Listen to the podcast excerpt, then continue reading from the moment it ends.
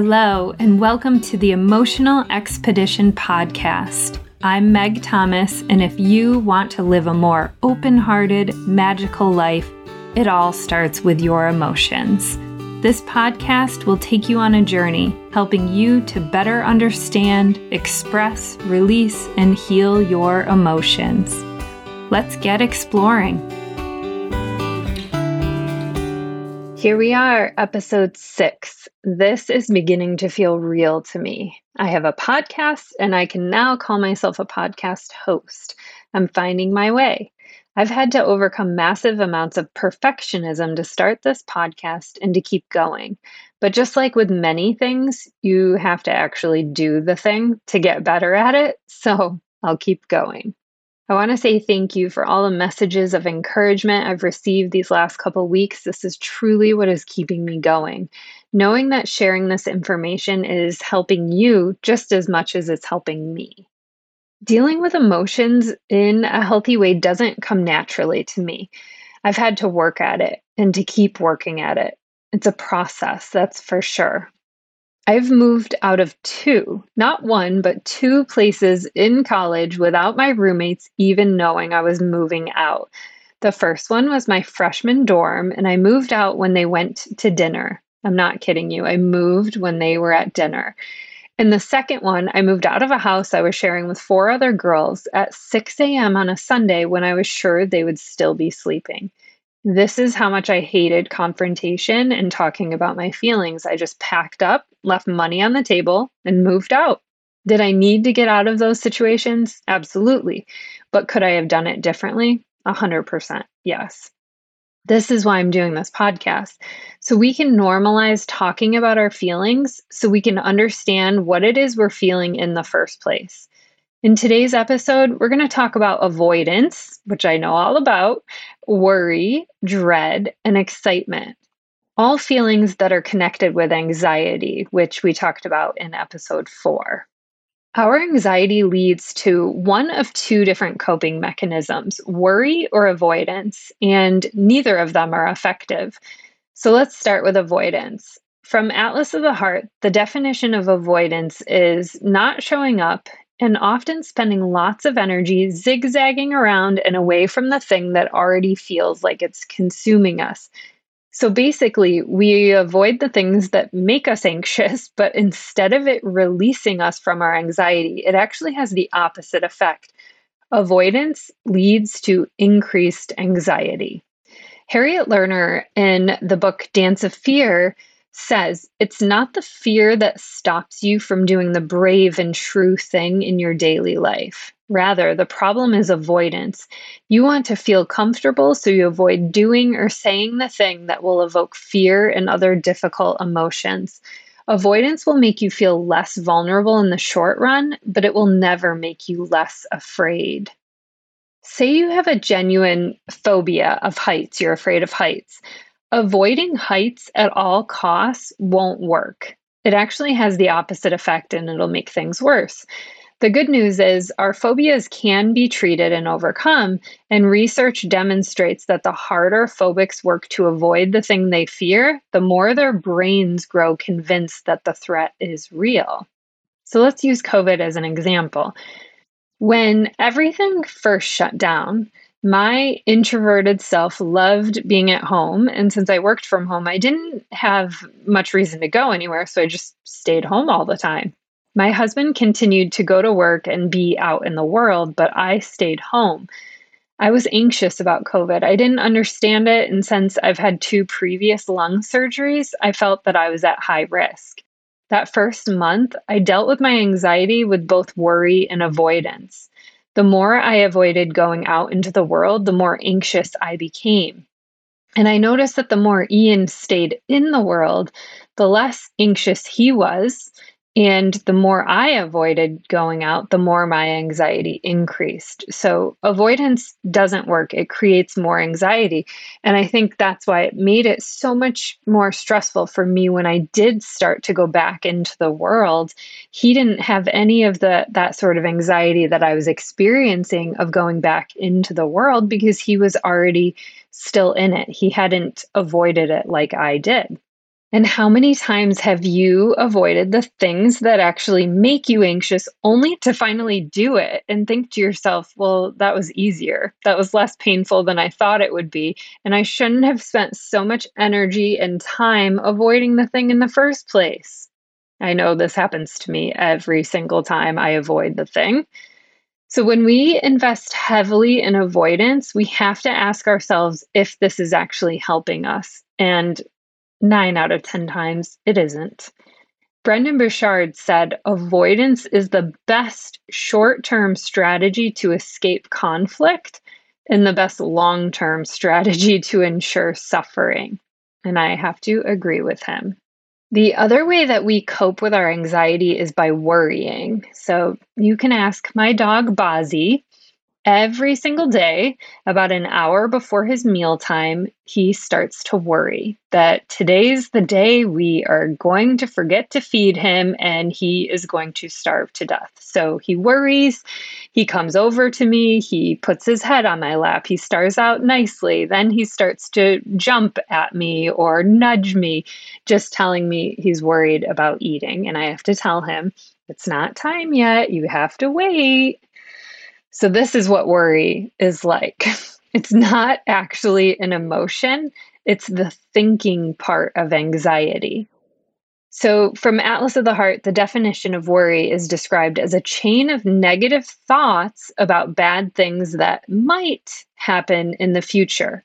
The key word here is future. Worry is all about the future, it's not about the present moment. And more often than not, we worry about things that never even happen. Research shows that those of us with a tendency to worry believe that worrying is good for us, and we believe it's helpful for coping, which it's absolutely not.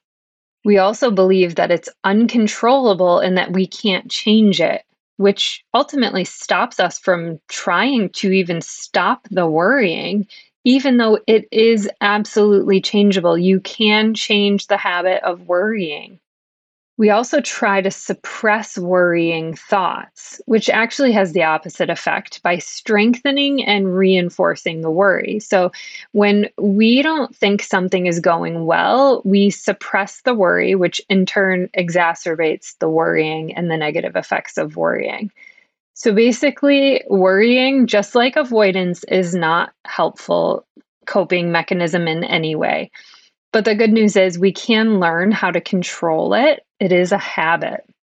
And instead of suppressing it, we need to dig into it and address the emotion that is driving the thinking in the first place. So, trying to understand what is it we're worrying about. Worrying is a choice, and we need to treat it as such. And here's some ways to decrease your worrying.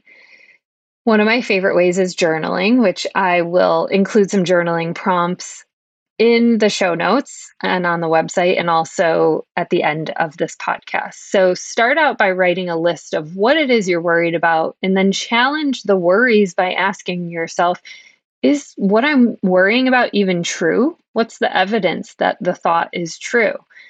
What about that it's not true? Is there a more positive or realistic way of looking at the situation? What's the probability that what I'm scared of will actually happen? If the probability is low, what are some more likely outcomes? And is the thought helpful? How does worrying about it help me? And how does it hurt me? Another thing you can do to help decrease your worries is to determine if the worry is solvable or not. So, if it's solvable, start brainstorming the possible solutions. Once you have a plan and start taking action, you will feel much less anxious.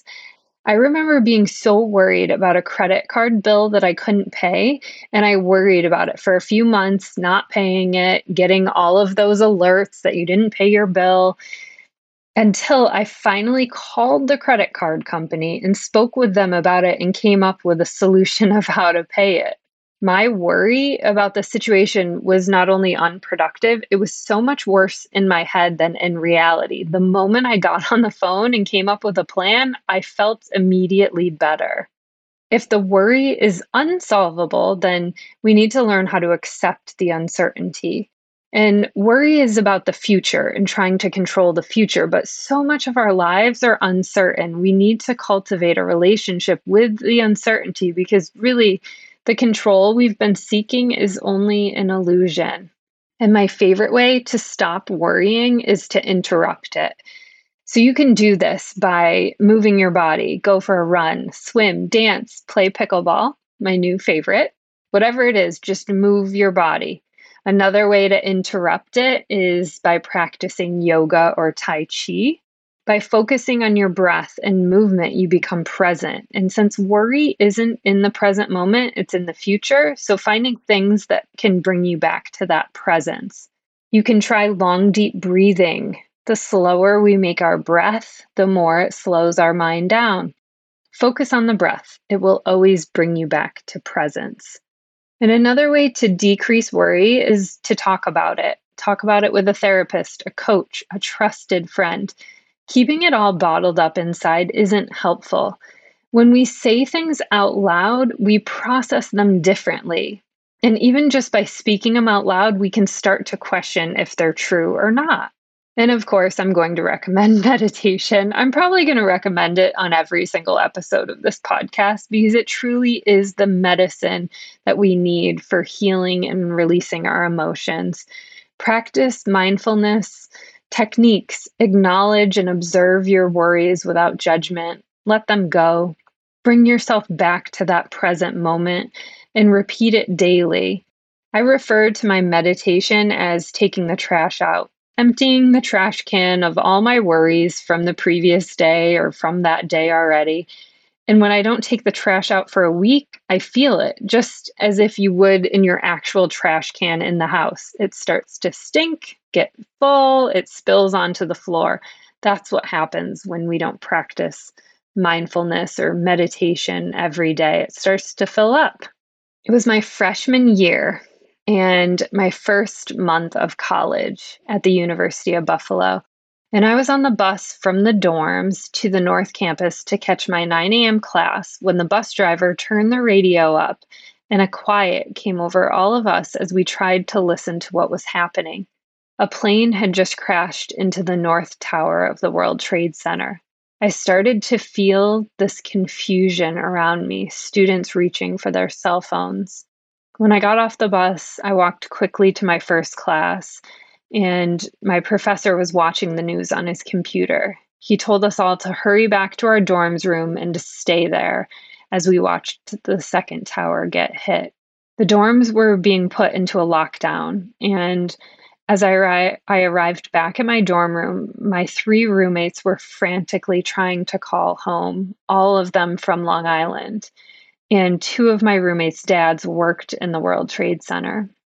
I handed them my phone to give them another phone to use as they continued to call over and over again, not being able to get through. Time seemed to stand still as we stood in front of our very tiny TV and hitting the redial button on the phones over and over again. The room was filled with dread, the extreme worry of what bad news might come. This is what dread feels like to fear greatly. The definition from Atlas of the Heart says dread occurs frequently in response to high probability negative events, and its magnitude increases as the dreaded event draws nearer. That day in our dorm room, as the time went on, the magnitude of the dread increased, the fear increased.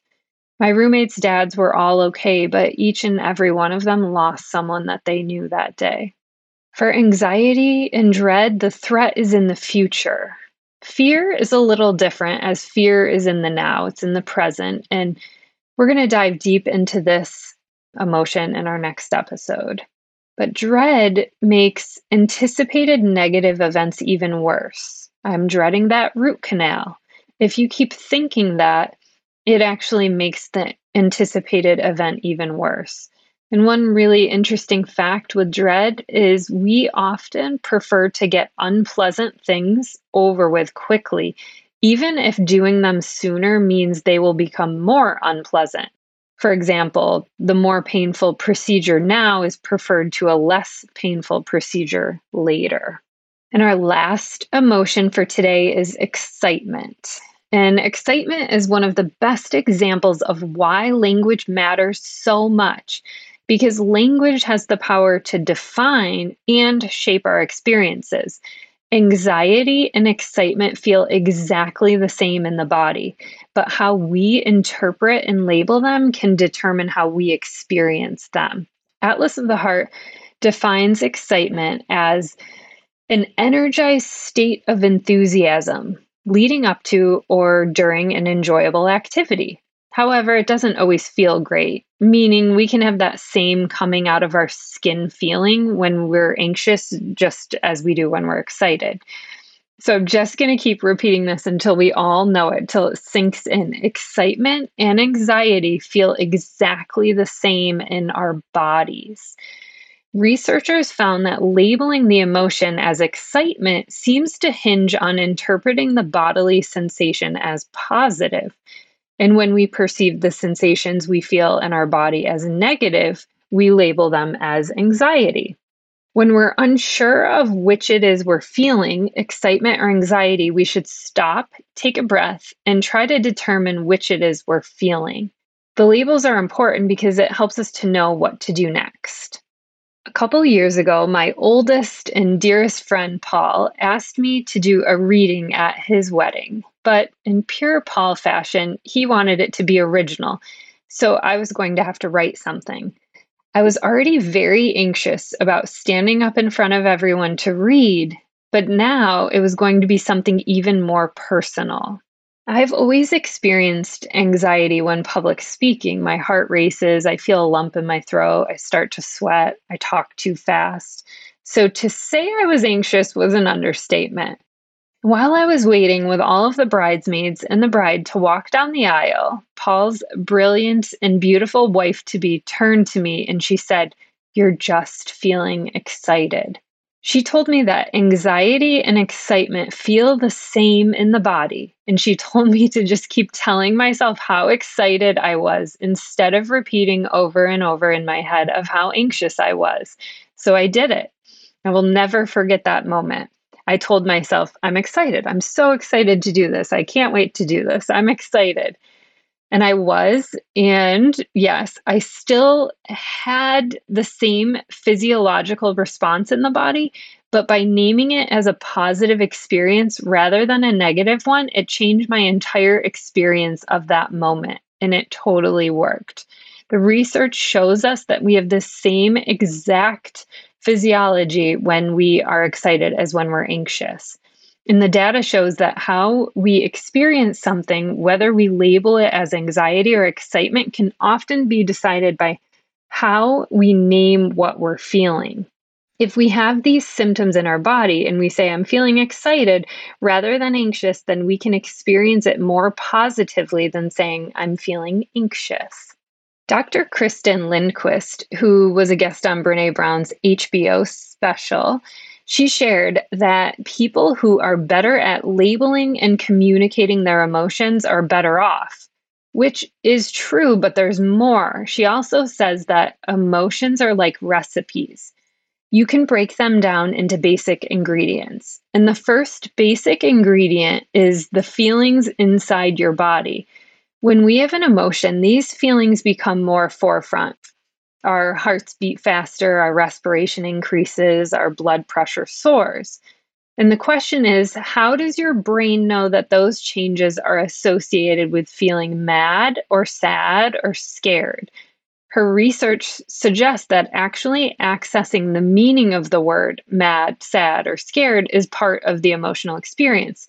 So, words for the emotion is the second ingredient that makes emotions what they are.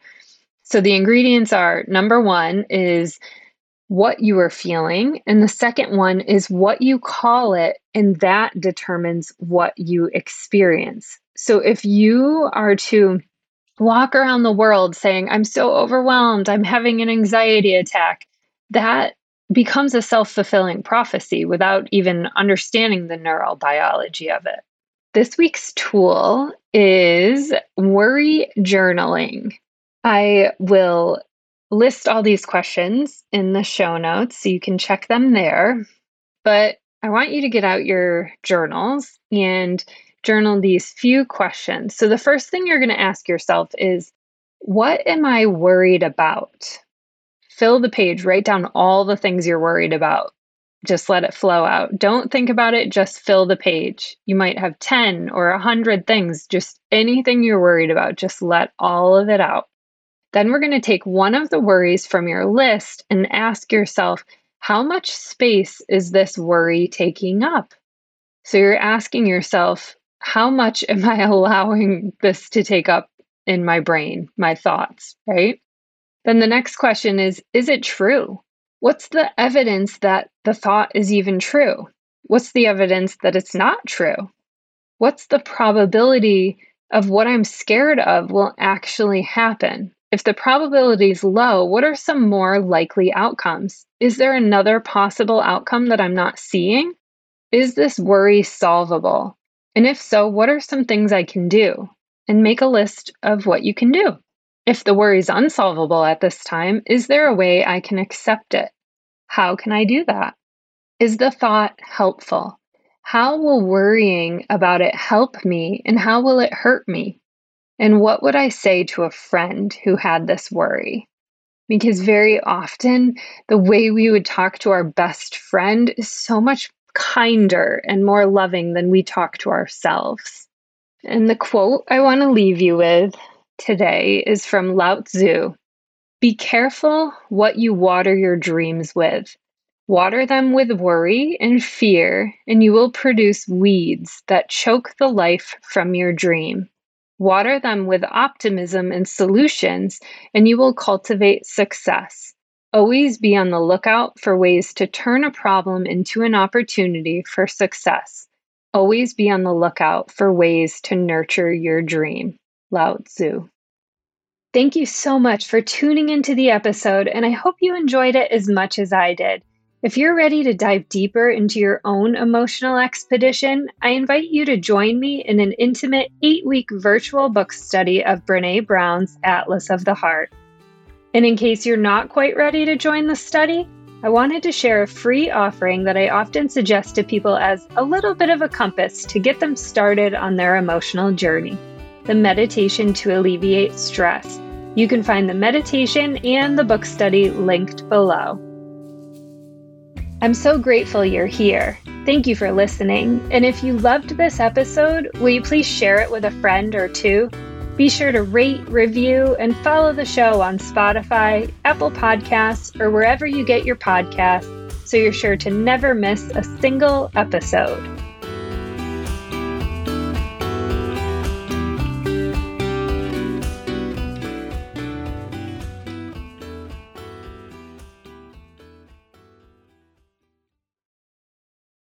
This podcast is part of the Sound Advice FM network. Sound Advice FM, women's voices amplified.